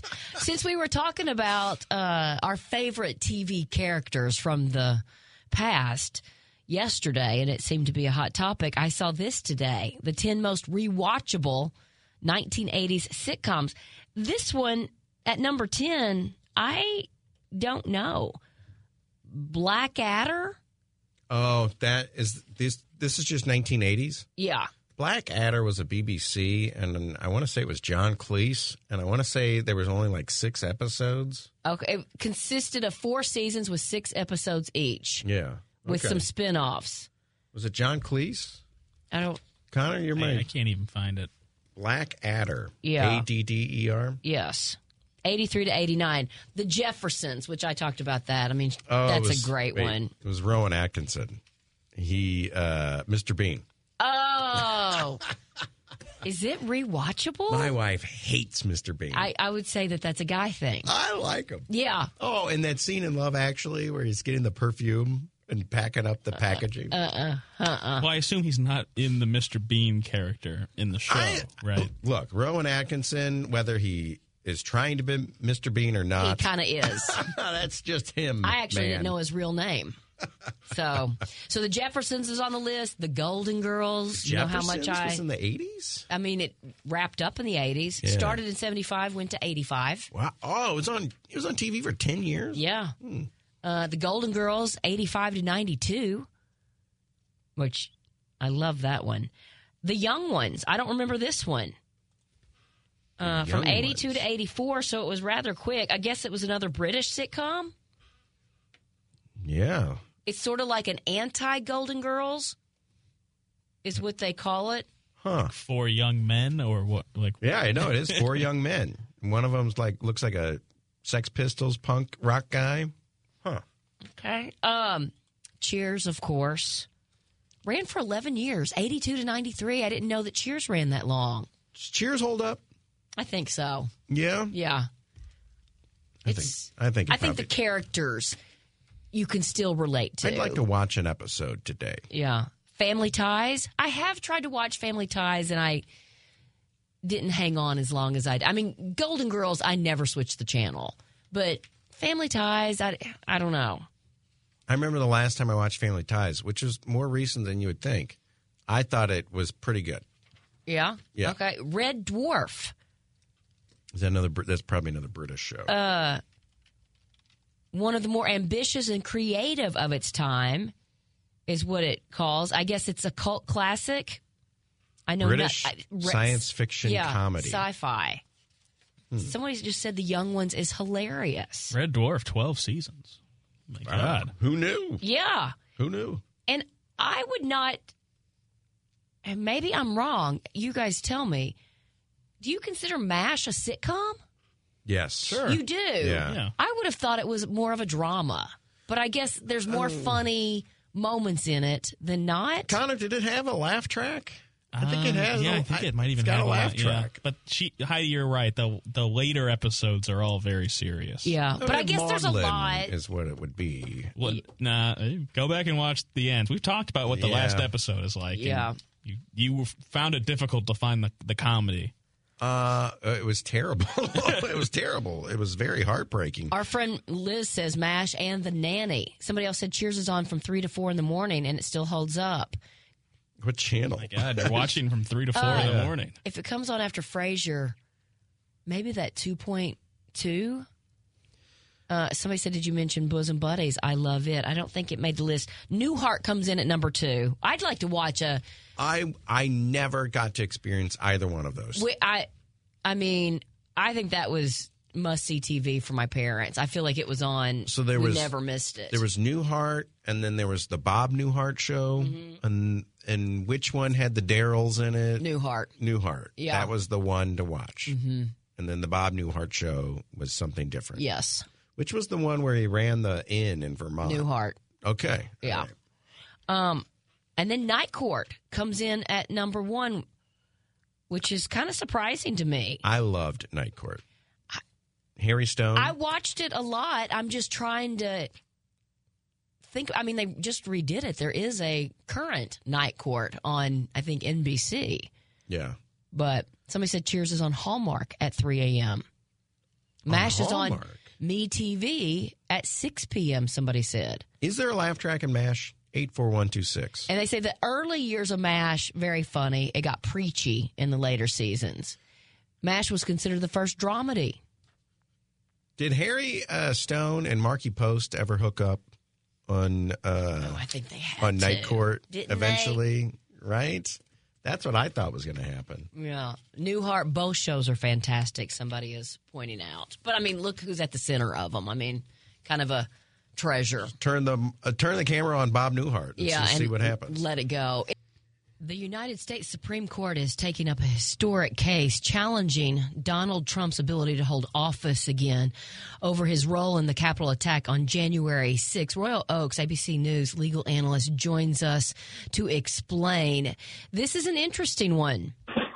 It really is because, you know, the ultimate question is did Donald Trump cause an insurrection? And if he did, of course, should he be barred from holding the presidency? But the Supreme Court, in the oral argument session, they were not interested at all in the question of whether he is responsible for an insurrection. Instead, almost all of the justices, I wouldn't be shocked if it's 9 0 for Trump, they all were interested in two questions. Number one, does this clause in the 14th Amendment really apply to presidents? None of the justices seemed to think it did. And number two, even if it did, shouldn't Congress establish rules and procedures or how to bounce somebody off of the ballot as opposed to letting each individual state make the decision? So, yeah, it was not a good day for the Colorado Supreme Court uh, in the High Court in Washington. Very interesting. So you're saying it's not just those justices appointed by Donald Trump, that all of them kind of are seeing this the same way. Absolutely. I mean, for example, uh, Justice Kagan, she said, why would a single state get to decide who gets to be president of the United States? Uh, Justice Sotomayor said, why does a single state get to, get to decide if somebody's going to be president? So, yeah, you've got the, the three liberal justices who very rarely vote with, for example, Alito and Clarence Thomas. Uh, it, it looks like they're all pretty much on the same page. Yeah, but Royal, that isn't that uh, part of the beauty of the United States of America? Is each state has their own kind of uh, elections. Now, this is for president. It's a federal election, but they're conducted by the individual states. Uh, you know, Yeah, you're right. And of course, uh, certainly the federalism uh, approach involves the federal government plus the 50 states, w- which have their own sovereign powers to the extent they don't bump into the federal government's powers. Uh, and of course, that was a message delivered by the uh, lawyers for uh, the folks who sued and won in the Colorado Supreme Court that the individual states have a right to make a decision. And uh, the, those lawyers were pushing the idea to the U.S. Supreme Court. They were saying, hey, justices, do the right thing. Agree with us that the evidence showed, and we had a, a full trial in Colorado, that uh, Donald Trump was an insurrectionist. So you, the U.S. Supreme Court, have the power to say, hey, you guys got it right. And that means, boom, Trump is off the ballot. That was their dream.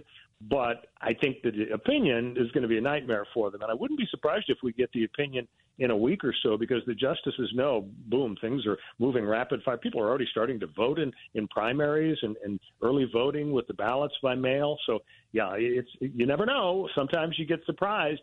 Uh, but I think if, if you went to Vegas and put s- big money on uh, Trump winning, maybe 9-0, you probably could pay for you know suite at the Bellagio and a couple of tickets to the Super Bowl. It's Super Bowl week, and all everyone is talking about is making a bet.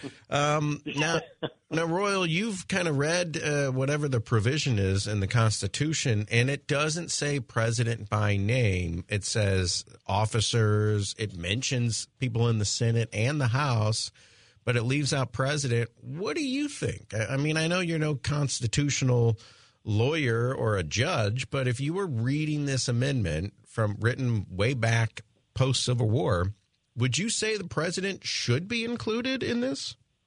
Well, I'd say it's vague because uh, there just is no clarification. The, the folks who drafted the 14th Amendment after the Civil War had the ability to put in anything they wanted. They could have referenced the president uh, specifically. Uh, they chose not to. The, the, persuasive argument that seemed to be uh, uh, resonating in the Supreme Court chambers today was the fact that in many other contexts, impeachment context, uh, appointments to the federal government, uh, the the phrase "officer of the United States" does not apply to any elected officials. It just applies to appointed officials, and so that seemed to be an argument that that many of the justices were fond of. So, yeah, because the president probably is is not uh, uh, the the clause does not apply to the president and because of the concern of the justices that we'd have a patchwork of 50 states coming up with 50 different outcomes. Mm-hmm. I think those are the two big reasons that Trump is probably going to win. So, Royal, even if the justices said, yeah, he did engage in insurrection, you're saying that he probably still wouldn't be found guilty because of this president being, the word president being left out of this. Exactly right. So even if all nine justices were absolutely convinced in their heart that the Colorado Supreme Court was right when they called him an insurrectionist, based on their questions today, they still would say, you know, sorry, uh, we can't apply this clause to the president. So I think that's why uh, the the liberal justices are going to join the conservative justices because it really turns out it isn't about whether he is an insurrectionist. It turns out to be a question of interpreting this clause in the Constitution. Take me back to civics class. If everybody realizes, well, this how could we have forgotten president in this clause and they wanted to change that does that require a constitutional amendment of its own yeah, I think it would. I mean, presumably, if, if it comes out the way I'm, I'm expecting, uh, that if, if you want this outcome to apply to presidents, uh, certainly are going to need to have an amendment. I mean, a lot of historians went back to the, the whole climate after the Civil War. You know, the South, well, they knew they lost, but they weren't going to take it lying down, and so they were uh, they were going to still be rebellious and still try to tear down the federal government up in Washington. And that's what prompted this 14th Amendment, which said, hey, if you were involved in an insurrection, meaning you guys were in the Confederacy, uh, and, and then we're not going to let you be part of the federal government. Uh, you know, if that was the principle, uh, it doesn't necessarily apply to people like the president. Instead, it applies to appointees who were sprinkled throughout the South. Could it be possible that president wasn't mentioned in the amendment because they couldn't fathom a president actually doing this? Well, it is possible, of course. On the other hand, ironically, the inspiration for the amendment is that the president at the time was Andrew Johnson, who took over, as you know, because Lincoln was assassinated. And Johnson was basically a Southerner with sympathies for the South. And that's why he was impeached and came within a single vote of being convicted in the Senate. So, in that sense, they did kind of have on their 1800s radar screen the fact that uh, the big guy uh, is not uh, doesn't have our best interests at heart, uh, and that's why Andrew Johnson almost was run out of town. So interesting. So, are the justices finished talking about this, uh, or will these talks continue? Yeah, the oral argument was long. It was two hours, but they're done with it. Uh, and so what's going to continue now is some horse trading. Chief Justice Roberts, I imagine, really wants a unanimous decision because he hates the idea of the court, the Roberts court, being a political court, as a handmaiden of Donald Trump or the Republicans. And of course, famously, uh, uh Roberts saved Obamacare twice uh, a, dozen years or so ago. So I think what he's going to do is, is do his best to come up with language and a majority opinion that everybody is comfortable with. And then, once that opinion is in the books, as I say, in a week or so, would be my guess, then they've got to turn to other Trump cases, the immunity issue and the obstruction of official proceedings issue. So it's it's going to be all Donald Trump all the time in terms of the Supreme Court docket, in terms of the the cases that people are paying most attention to. Well, as always, Royal, you did a fantastic job explaining that. Thank you. Thank you. And now, and now the top five at five. Five. News from around the room. Well, to stick with our uh, 80s TV theme, how about this? A Love Boat themed cruise is going to set sail in August featuring members of the original cast. You can spend seven days at sea with Doc, Gopher, Isaac, of course, your bartender, and Vicki Stubing. Gavin MacLeod, uh, who played Captain Stubing, died in 2021. Lauren Tewes, who played cruise director Julie McCoy, is uh, now 70 years old, but no word on why she isn't going to be on the cruise. The boat sets sail from New York City with stops in New England and Canada. I did love the Love Boat, and we haven't talked a lot about it. Some people brought it up the other day when we were talking about old TV shows that they love. Mm-hmm. Would that hold up? And like the guest stars that were probably famous, Well, a lot of them were. like Zsa Zsa Gabor was on it a lot, it seems. I don't know if I would know what Jacques, Jacques Gabor looked like. Oh, I think you would. Uh, who is this one? Coochie Coochie. Charo. Charo, she was on I it a lot what- yeah, too. I know what she looks like. Yeah. Um, but I don't know. I'd, I'd probably go on it, right? Mhm. Sounds like What about Fantasy Island? Oh, that that would be cool. Uh huh. What is it? Ricardo Montalban Yeah. tattoo. The plane. The plane. the plane. The plane. There apparently there's a, a movie about him on HBO or Max or whatever. Um, the the little guy, tattoo. Mm-hmm. The actor himself apparently lived a pretty hard life. I have heard that. Yeah, right. Uh huh. I think a partier. I think it. This movie is about when a reporter went to go visit him in Vegas and just what happened over the next three nights. You know, Whoa. Somebody said Zsa Zsa was uh, on Green Acres with Eddie Albert. Green Acres is Oh, that was Zsa Zsa? Mm-hmm. Well, who was Ava? What was she in? Ava Gabor. I thought that was. I thought she was Green Acres. Well, you might be right. I got to go look it up. I need a Google. Okay. I need a Google. All right. A bunch of people are weighing in online saying, oh, the Madden NFL game has picked the winner of the Super Bowl. They have played it out, and they say that the Chiefs will beat the Niners 30 to 28. This is the Madden simulation. Okay. John Madden football game. It's worth mentioning, though, that Madden has been wrong the last three years there's a guy online that says that he has picked the last 16 Super Bowls and got it wrong the last 16 years straight. He's picked the wrong winner, Uh, speaking of, you were right. It was Eva Gabor, not Yeah. Zsa Zsa. right? Mm-hmm. Yeah. I don't know what Zsa Zsa ever did. Like, there's people now that are famous just for being famous. Kim Kardashian, The Kardashians, Paris Hilton. Paris Hilton. But Ava was in the TV show. What was Zsa Zsa ever in? 84126. Nightmare on Elm Street 3. That's her biggest credit. Naked Gun two and a half. Oh, the sequel. Sequel. She's in all the sequels. Did she just kind of like? I think she was famous for being, being- famous. yeah. Yeah, it says both of her roles were as herself, so I assume. See? Yeah. was kind A of cameo. socialite, Yeah. but both her sisters were actresses. actresses, working actresses. Yeah. Huh. Uh, the guy that has gotten the Super Bowl wrong the last 16 years is saying that the Chiefs are going to win. So that doesn't bode well for you, Heidi. Both No, of it these. doesn't. He's gotten it wrong every year for 16. That's I mean, that's as valuable as getting it right every year. I mean, you just go this against guy it. Yeah, sounds- exactly. This guy sounds like me, frankly. I mean, Uh, I think I think I got to take the Niners now after hearing this. And 16 then- years in a row. Well, just hang on, hold your bets. Tomorrow at one o'clock in the afternoon, the St. Louis Aquarium, Chewy the Sloth is going to make his prediction. Oh. Apparently, they're going to hang football helmets from her favorite tree's branches, and whichever one she goes to first will be Chewy the Sloth. That could take all day. Heidi. That is really funny. really funny.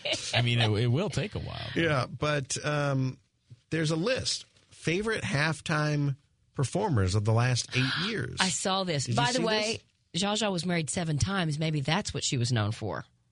Yeah. Well, you know what? Elizabeth Taylor too, but at least Elizabeth Taylor was in stuff. Yeah. At least Elizabeth Taylor That this, an Oscar. She competed in the 1933 Miss Hungary pageant, placed second runner up, began a stage career in Vienna, and then she immigrated to the United States in 41, and she became a sought after actress with European flair and style. She was considered to have a personality that exuded charm and grace. So But she, never did acted. She was in Moulin Rouge. lovely to look at. We're not married. Moulin Rouge. So she was in stuff, but she uh oh, this says in total had nine husbands, including Conrad Hilton. No. Mm-hmm. Speaking of famous for being famous. Runs in the family. Wow. Uh, okay, my story uh, has to do. Oh, I wasn't finished. Oh, you, sorry. I thought that was the second story. No, the uh I was gonna roll this like all this is just like a big Super Bowl Oh, kind you're of under Yeah. one umbrella. under one umbrella. Okay. Uh fam- favorite halftime shows by far was the Eminem, Dr. Dre, Snoop Dogg, Kendrick Lamar, Mary J. Blige. It's pretty good. It wasn't the Elvis impersonator in No, I mean this is the last eight years. 1980. So Is it the last eight years, or they're just saying the best? that's they they only said the last eight years. Wonder which why. I don't know why they stop. Why would they stop? That's at like eight? one of your uh, stupid baseball facts. Yeah, you're right. You're right. It is. like, why would you just do eight years? Because we got to talk about Prince. We have to talk about Katy Perry, who I thought had the most fun Super Bowl halftime show. Janet Jackson. Rihanna from last year was second. I thought that that show was very boring. No offense to Rihanna. I thought the Weeknd was pretty um, boring as well. Coldplay, remember that one? Yeah. There were a lot of different people that year, though, weren't there? Coldplay, Beyonce, Bruno. I think Bruno Mars should show up to every Super Bowl halftime show. Just kind of bring the band. You know, if it's Usher, they Bruno and the band can be Does Usher's he do band. his songs or does he just kind of sing backup I think with he just, whoever's sing- doing just it? sings backup, does the splits, do a little dance. I think that guy's a, a great entertainer. The remember the Weeknd? I thought that was pretty boring. Justin Timberlake I- last on the list. The um Weeknd made me dizzy. Yeah. Justin Timberlake though, last on the list. I think it's worth pointing that out. Very boring show. Did not invite the other members of NSYNC. Somebody else said Well, they don't- Madonna's halftime show was awesome. I was actually in the building for that one. Were you? Mm-hmm. It And was she in was- Indianapolis. Walking on the tightrope. You know that thing where you see people yeah. in the park that they. That's the, it's a slack. Oh, is that the Slack slack, line. line? Yeah, yeah, yeah. Yeah. Uh, I mean, Josh NSYNC doesn't perform together anymore. Yeah, so but you don't. you bring them back for the Nah, Super I don't, Bowl. I don't think. I think that I don't, Everybody they're loves probably not on good terms if they don't. If This they don't why perform people together. think Justin Timberlake is um, full of himself. Well, it's interesting, and I cut this story from our entertainment report, and I know we're kind of all over the place right now, but I guess, and this is page six, so sometimes I skip things because I feel like maybe it's a rumor, but it said that Justin was entertaining the thought of sitting down with Oprah for one of those big one on ones because his new album is kind of taking a back seat to all of the Britney nonsense, and he's not happy about He's it. He's blaming Britney for trying to steal the spotlight away from. No, all she did was say, "Hey, I loved the new music. Yeah, great to see."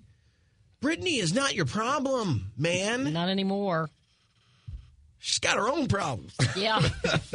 Plenty of them. Sorry, Connor. Go All right, ahead. Uh, my story is about a radio station in Alabama, 12:40 a.m. in Jasper, Alabama, that had their entire radio tower stolen overnight. How is that possible? I don't know. They said that they had a, cr- a crew going down there to do some yardscaping or, or landscaping when they got a call that every single piece of equipment, uh, material, copper wiring, and the entire 200 foot tower No. was taken down and stolen overnight That's a right out from under them. big job.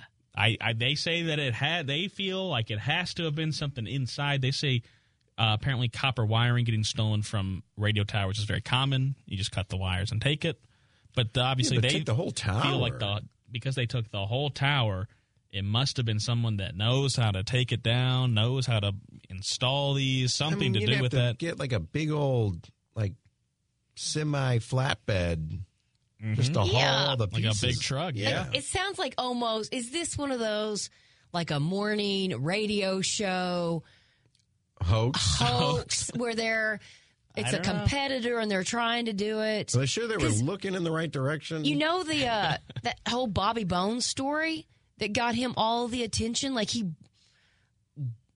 basically, and I don't think it was him. It was some one of his friends. They broke in to the competitor's radio station, and Bobby was on the phone and told this guy what buttons to hit, and basically took over their oh man, airwaves that's a good gag. Oh.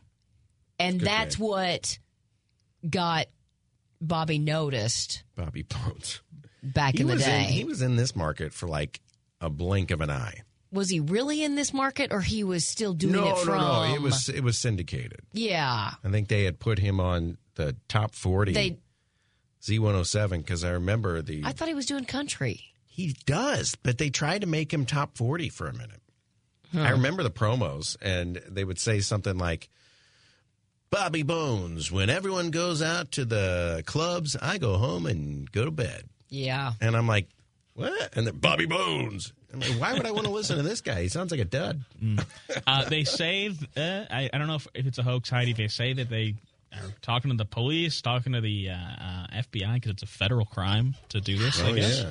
Uh, and that they're not on the air right now. Whoa. So, so I don't know. You know, kind of makes sense if Where's they- Bobby Bones? they're not on the air. So, uh, you know, maybe it's not a hoax. Maybe it's not. Connor, find out where KMOX's tower is. I think this is a message to the station to make sure our, our tower is uh, you know, locked even- down. I don't know where it is. Yeah. I couldn't tell you. Crazy. Uh, just minutes after Donald Carmen popped the question to his fiancee, Brittany Delgado, at the beach, her engagement ring got lost in the ocean. Another mm. couple, Mark and Vicky Mickelson, saw it happen and rushed over to help, ultimately saving the day. The two couples lost contact after their chance meeting that day back in May of 2022. However, they're soon going to reunite for a very special occasion Donald and Brittany's wedding. So, when the soon to be bride and groom began planning their nuptials, they were determined to track this couple down and invite them to their destination wedding. Thankfully, Brittany found them by posting on a Facebook group for Florida's Anna Maria Island where they got engaged. That included a photo of both the couples posing together on the beach after their triumphant recovery of the ring. Vicky spotted the post within hours and she's like, that's us. Now, the Mickelsons have marked their calendars for Donald and Brittany's big day and plan to travel to Punta Cana to watch the couple say I do. Vicky said, We're so excited and can't wait. And her husband, Mark, said, I thought for sure we'd never see them again. So during their visit to Anna Maria Island, I guess their favorite vacation spot, Donald had arranged for a photographer to take pictures of the two. Brittany had no idea that her then boyfriend, of course, was going to propose. So the photographer had them wade out into the water, kind of a little deeper than I guess had expected. And the photographer wanted them to look at the sunset. And when he, you know, turned away and she turned away, then she turned back and he was down on one knee. Hmm. She immediately said yes, but as the photographer was capturing another shot, a wave came crashing in and knocked in to Brittany's hand, and the ring box dropped into the water. It was gone. Now, the Mickelsons just happened to be passing by, and they quickly jumped into action. Mark says he came up. Brittany is crying. I lost the ring. I lost the ring. The Mickelsons rushed to their nearby condo and came back with their pair of metal detectors. Within minutes, he heard a, bing bing and says, Here it is. He used the sand scooper, picked out the ring, washed it off.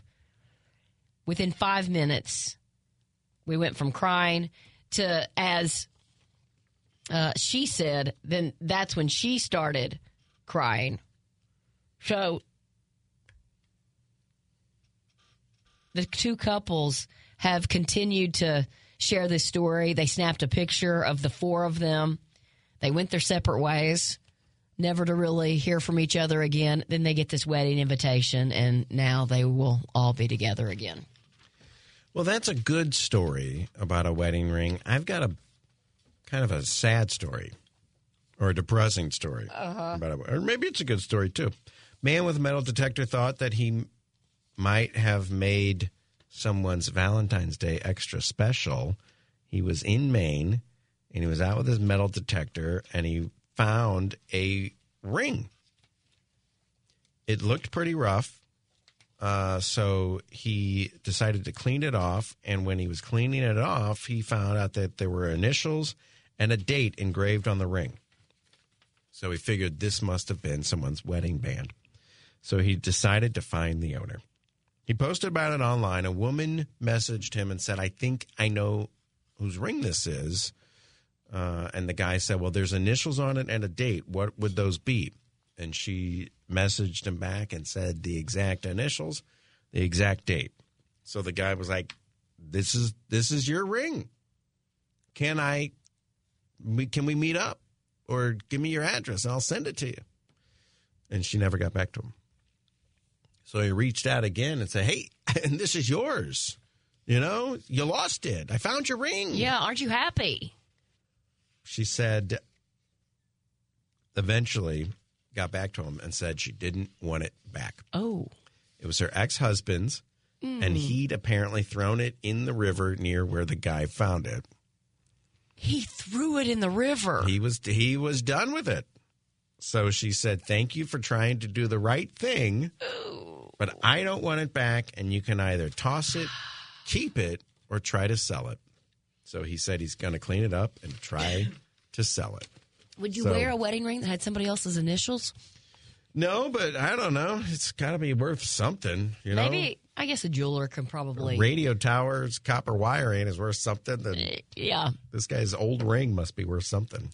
I'll tell you what's worth something to me. My time out in the RV. I was just talking the other day about go ahead and de-winterizing it because I'm storing it at Byerly RV's new storage facility, which is climate controlled, which means you don't have to unhook all of the water. It can continue to run. What's really cool at Byerly's new service and storage facility is not only is it climate controlled, so you're protecting your investment, you're protecting the paint and the tires and the roof, but it's also kind of valet service. It's fancy, if you will. I can call 24 hours in advance and say, Hey, I think I'm going to go to Beyond the Trail this weekend. Will you pull out the RV? And they will even turn on the things that, like, if we want the refrigerator to get cold before we get there, they'll do that. It's so cool. Byerly RV, they just try to do everything to make the RV process easier. They're celebrating 75 years, which is crazy. And they have the best of the best. I mean, more than 30 brands of new RVs in stock. They've got travel trailers and fifth wheels and camper vans, gas and diesel motorhomes. And right now, before the big RV show that's held every year, you can get those pre RV show prices, which I have to tell you, those are the the best prices. We've done this now, I guess, four times. And really, if you're looking to get a deal, now is a great time. You can also rent an RV and uh, kind of get a feel for it. And if you want to do that, now's time to block that off because that does fill up fast out at uh, Byerly RV. And like I mentioned, already own one like I do. Really, our Byerly has the best service department around. Barb and uh, is just always taking care of me. Sammy's fantastic. So if you've ever wondered about RVing, because you can go anywhere, it's like taking your little vacation home wherever you want to spend your time. We've got a a uh, vacation plan in Michigan. We're going to go to Florida in the RV. We're going to go to Texas in the RV. It, it really is pretty cool and allows you to see the rest of the country. ByerlyRV.com. Just go online and check out some of these RVs. I, I promise you're going to be as impressed as I am. It, Let's talk a little entertainment news. The Holdovers is one of my favorite movies of the year. Have you guys seen it yet? No, but I think this weekend's going to be the weekend. Yeah. Connor? I did see it. I liked it. Yeah. Uh, anyway, Paul Giamatti's character has a lazy eye. Had a lot of people wondering, does he really have a lazy eye? How do you fake that? Well, he had to wear a very uncomfortable contact lens Oh, the entire time. God. I Oh. actually thought myself, I'm like, have I just never noticed he has a lazy I eye? I kind of felt like that as well. Yeah, was, but no, it's a contact, which is Oh, that's got to be terrible. yeah. Do you wear contacts? I don't. I only have recently started wearing readers, but now I find I need them more and more Full- frequently. Full, fullers, full Yes. timers. Uh-huh. Uh, I've never worn a contact. I don't have a aversion to sticking But things. you wear glasses. I wear glasses all the time. I just never, Tried I it. never tried it. Never went there. Career Day at Abbott Elementary brought out the NFL star power on the season three premiere of the ABC comedy. Jason Kelce, Jalen Hurts, and their Philadelphia Eagles teammate Brandon Graham surprised students and teachers via a Zoom for the special day. So that's kind of fun. That show takes place in Philadelphia. Uh, a new Oscars category is being unveiled. The Board of Governors of the Academy of Motion Picture Arts and Sciences revealed that achievement in casting will become a new competitive award category beginning in 2026. That's the 98th Academy Awards. The last time a new competitive category was created for the Oscars, 2001. Do you want to guess what it was for? Um, feature length animated film. Best animated feature. Are you serious? Yes. wow. Oh. You just acted like you were going to win something with that one. Yes, Did you got it. Did you look that up beforehand, or Impressive, actually. Maybe that's why you're good at trivia. You just guess correctly. Ben Affleck, your favorite, is once again starring in a Dunkin' commercial, and this time he's trying to clear his name. The spot, which aired during the Grammys, pokes fun at his appearance at last year's Grammys at the award mm-hmm. show in 2023 with his wife, Jennifer Lopez. He is unamused, so it seems. His facial expressions then sparked a parade of sad Affleck memes across social media. Jennifer Lopez has since laughed off the comment saying he is happy. So at the start of the ad, a news clip of Ben and Jennifer is on the television screen, and the headline reads "Boredest Man in the World." it then follows him trying to make an album, and even reaching out to Jennifer Lopez, and basically she doesn't have time for him. I don't have time for this. Uh-uh. The commercial ends on a cliffhanger to be continued, and it reads, uh, leaving fans wondering what Dunkin' and Affleck have in store. Well, No, we saw this. Yeah, we saw this during the Grammys. Um, I liked last year's Super Bowl commercial, the one where he was taking orders at Yeah. the Dunkin' and she pulls up. What are you doing? Uh-huh. Get out of there! Which is kind of funny. How about this? Talk about not wanting to do something or not liking something. Jason Bateman, who I adore, hates dancing so much. He didn't even dance at his wedding with his wife. His father in law, Paul Anka, did it instead. His father-in-law is Paul Anka. Yeah. Isn't that crazy? I kind of forget that. Mm-hmm. Okay, I love Jason Bateman so much, but he really does seem like a real stick in the mud. Except he's funny on the podcast. yes, but you know he's he's your sarcastic friend. Yeah. that doesn't find those joy witty in one-liners. anything. aren't those just the characters he plays? Or is that I, him? No, I think that's him. Yeah, I His think I don't character know. in Dodgeball is not that. It's not like that. No, right? I haven't seen Dodgeball. You've never hmm. seen Dodgeball? I don't know that I have either. Oh, Somebody on the text line from the 636 said, I watched the holdovers two days in a row. I loved it so much. I gotta watch it. Yeah. Gypsy Rose Blanchard, you know, the, We got it. we gotta get somebody to talk about this story. yeah, she's going to document her life as a free woman on a lifetime docuseries. So maybe we can get a producer of that. And the guy is still in jail. I think so. The the murderer. Yeah. Mariah Carey announced a Las Vegas residency for April to celebrate her 2005 album, The Emancipation of Mimi. It feels like everybody now has a residency in Vegas, but I see the appeal of it. Would you rather go and have your show set up and you have a, the same place to rest your head and I mean, people you- just come to you? Did you see Usher on CBS Sunday Yeah. Morning? Did you see his house that he's living Uh-huh. in? I mean, you go home at night, you're making You're with your family. Yeah. I, I think so too. Uh, the holdovers, by the way, streaming on Peacock Yeah. right now. Okay. So if you guys bought it for the Chiefs game, Mm-hmm. You can. before you before you cancel it, watch the holdovers. Somebody said Justin Bateman seems a lot like Josh. Yeah, yeah. My Uh-huh. mom has even said that. Has she? Mm-hmm. John Bon Jovi, tell me if you think this is odd, is opening his own Nashville honky tonk. No? Mm, yes? Now you've told me that Nashville isn't strictly just for country music. Well, I would agree. I mean, But there, is there's this- a lot of people. Um, I mean, Sheryl Crow moved there. I mean, there's great studios, but Is I don't know about honky tonk. honky-tonk? That's what this says. Because he does not make honky tonk music. No, he does not.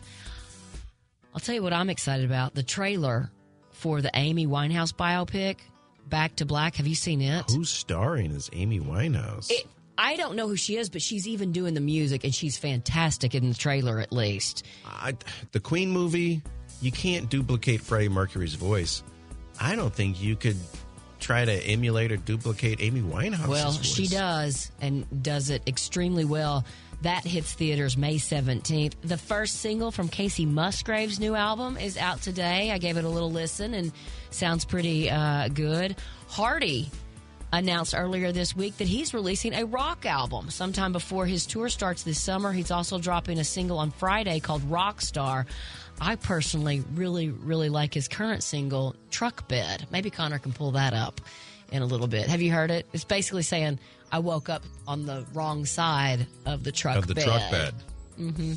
Kind of an interesting spin Yeah, on those yeah. songs. What was he doing last night? yeah. oh, the video shows exactly what he was doing last night. Finally, some celebrities celebrating a birthday today. Cecily Strong is 40. She's done a lot already for 40. I mean, I guess you have to do SNL when you're young, right? Cecily Strong. you know, she was. Uh, Oh, I I love her yeah. so much. She did the our favorite skit with the spaceship. Yeah, and Come- she's she's always playing uh, the drunk girl. Yeah, you Melania Trump. at a yeah, party. she's she's good. Yeah. Creed Bratton, who also plays Creed on The Office. You want to take a guess at how old he is? Seeing the Grass Roots. Yes, in Yes. the '60s. In the sixties, So I guess that tells you a little bit because I had no idea. eighty years old. 81. Yeah, That's crazy to me. I'm on fire today, Connor. Nick Nolte is 83. Ted Koppel is 84. John Williams, you know, the mega composer who's been Oh. nominated for 54 Got to be in his nineties. Academy Awards. 54. He's 92. How many has he won? A, a bunch. Yeah. I think he holds the record. That's your evening entertainment report here on the Big 550 KTRS.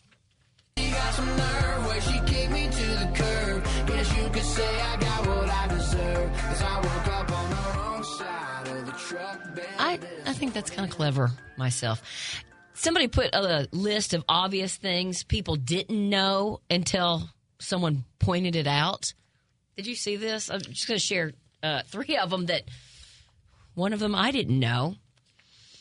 That the MAD in Mad Men, do you know what it stands for? Madison. Yeah, I- Madison Madison Avenue. Avenue. I Yeah. saw this earlier. Um, Did you I know did, that, I did know that. Yeah. See, Um, you should have just passed it off. You were on No. fire. You You could Um, have you no. could have I kept it appreciate rolling. your honesty. I'm not going to cheat on this one. Okay. Okay. S- Few people said they didn't know that reindeer actually exist. They thought it was just mythical and magical creatures. I'm, I'm still wondering if a narwhal is a real thing or if it's just something that the internet has taken and run with. well, have you ever heard of snipe hunting? Yes, which Have I'm, you I'm ever- not going snipe hunting. Okay. Don't I- fool me I once, might shame on me. Yes, fool me once is right. Have we all been fooled by that at some point in college?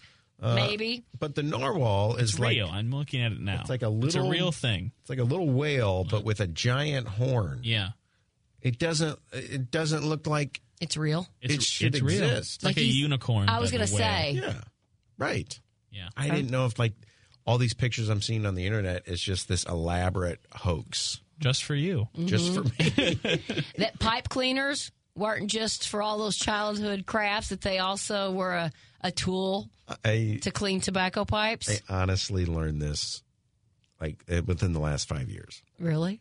Because and I was cleaning. I guess that's how many people used to smoke pipes. Well, they're all like really bright, vibrant colors, like orange and pink, and you know.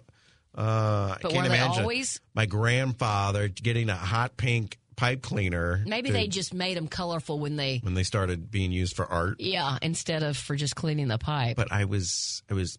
The cat has a fountain, like specifically made for cats. It just keeps the water. Mm-hmm. yes, we you got like, have one that we now Georgie uses. when I'm cleaning it out, I was like, man, you know what I could use is one of those pipe cleaners from art class that could really get in here. And, oh my god! It like hit me like a ton of Pipe bricks. cleaner.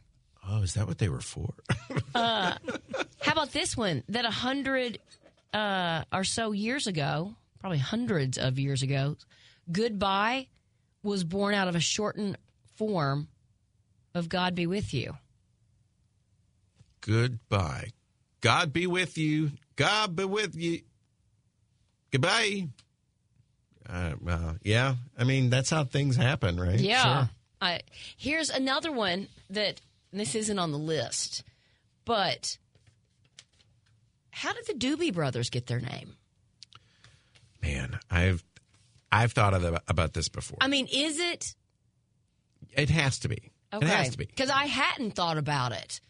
And then Marsha and I were talking about it, and she goes, "This just hit me," and I'm like, "Is that really what it's?" And for a band as iconic as the Doobie Brothers, when you think about it, their name could have just as easily been the Pot Pals, or you know, I didn't even realize they were known for that. I mean, I know Snoop Dogg, mean, everybody back then was kind of known for that a little bit. not my parents. the Pot Pals Yeah, it's, coming to Chaifetz Arena. I think I think it's pretty fair point, Heidi, that you didn't put two and two because nobody calls it doobies anymore. yeah. I just okay. I mean, are you? I guess you're sitting around with a doobie when you come up with that name. Just you saying that word is It's just silly, right. isn't it? yeah. Uh, you know it's not silly? You know it's actually very serious and pretty depressing. Is trying to do your own taxes. Oh, I, I couldn't. I wouldn't even attempt it. Why would you? And Jeff just told me the other day, he's like, I mean, we start at like 250, 300. Worth the price right there.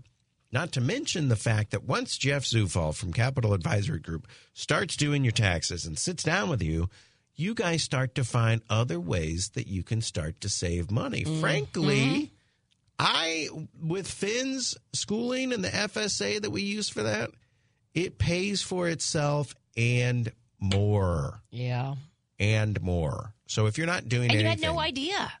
you wouldn't know. How would you know that an FSA even existed? You wouldn't. Unless you had a tax guy walking you through the process. So have Jeff look at your taxes. I, I can almost guarantee you, if you're not doing anything, he can find you something. And even if it's a hundred bucks, two hundred bucks, at least you'll get your taxes paid for. You know, somebody will do your taxes, and, and you won't have to sit there in a in March and April on a weekend doing your own taxes. Sounds crazy when you think about it. 636 394 5524 is the phone number. Capital Advisory GRP.com. All right, let's wrap this Thursday up with a random or two. Steve Jobs picked the name Apple because he was on a diet of nothing but fruits and veggies when the company was starting up, and he said, I really like apples. Someone actually called him out on it and said, Well, we heard you picked it because you used to work at Atari, and Apple shows up first in the phone book before Atari.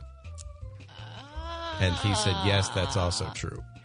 Smart though, right? Yes. Smart. Well, he confirmed it.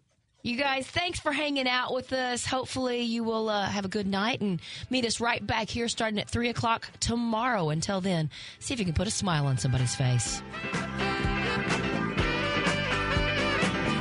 Whatever gets you through the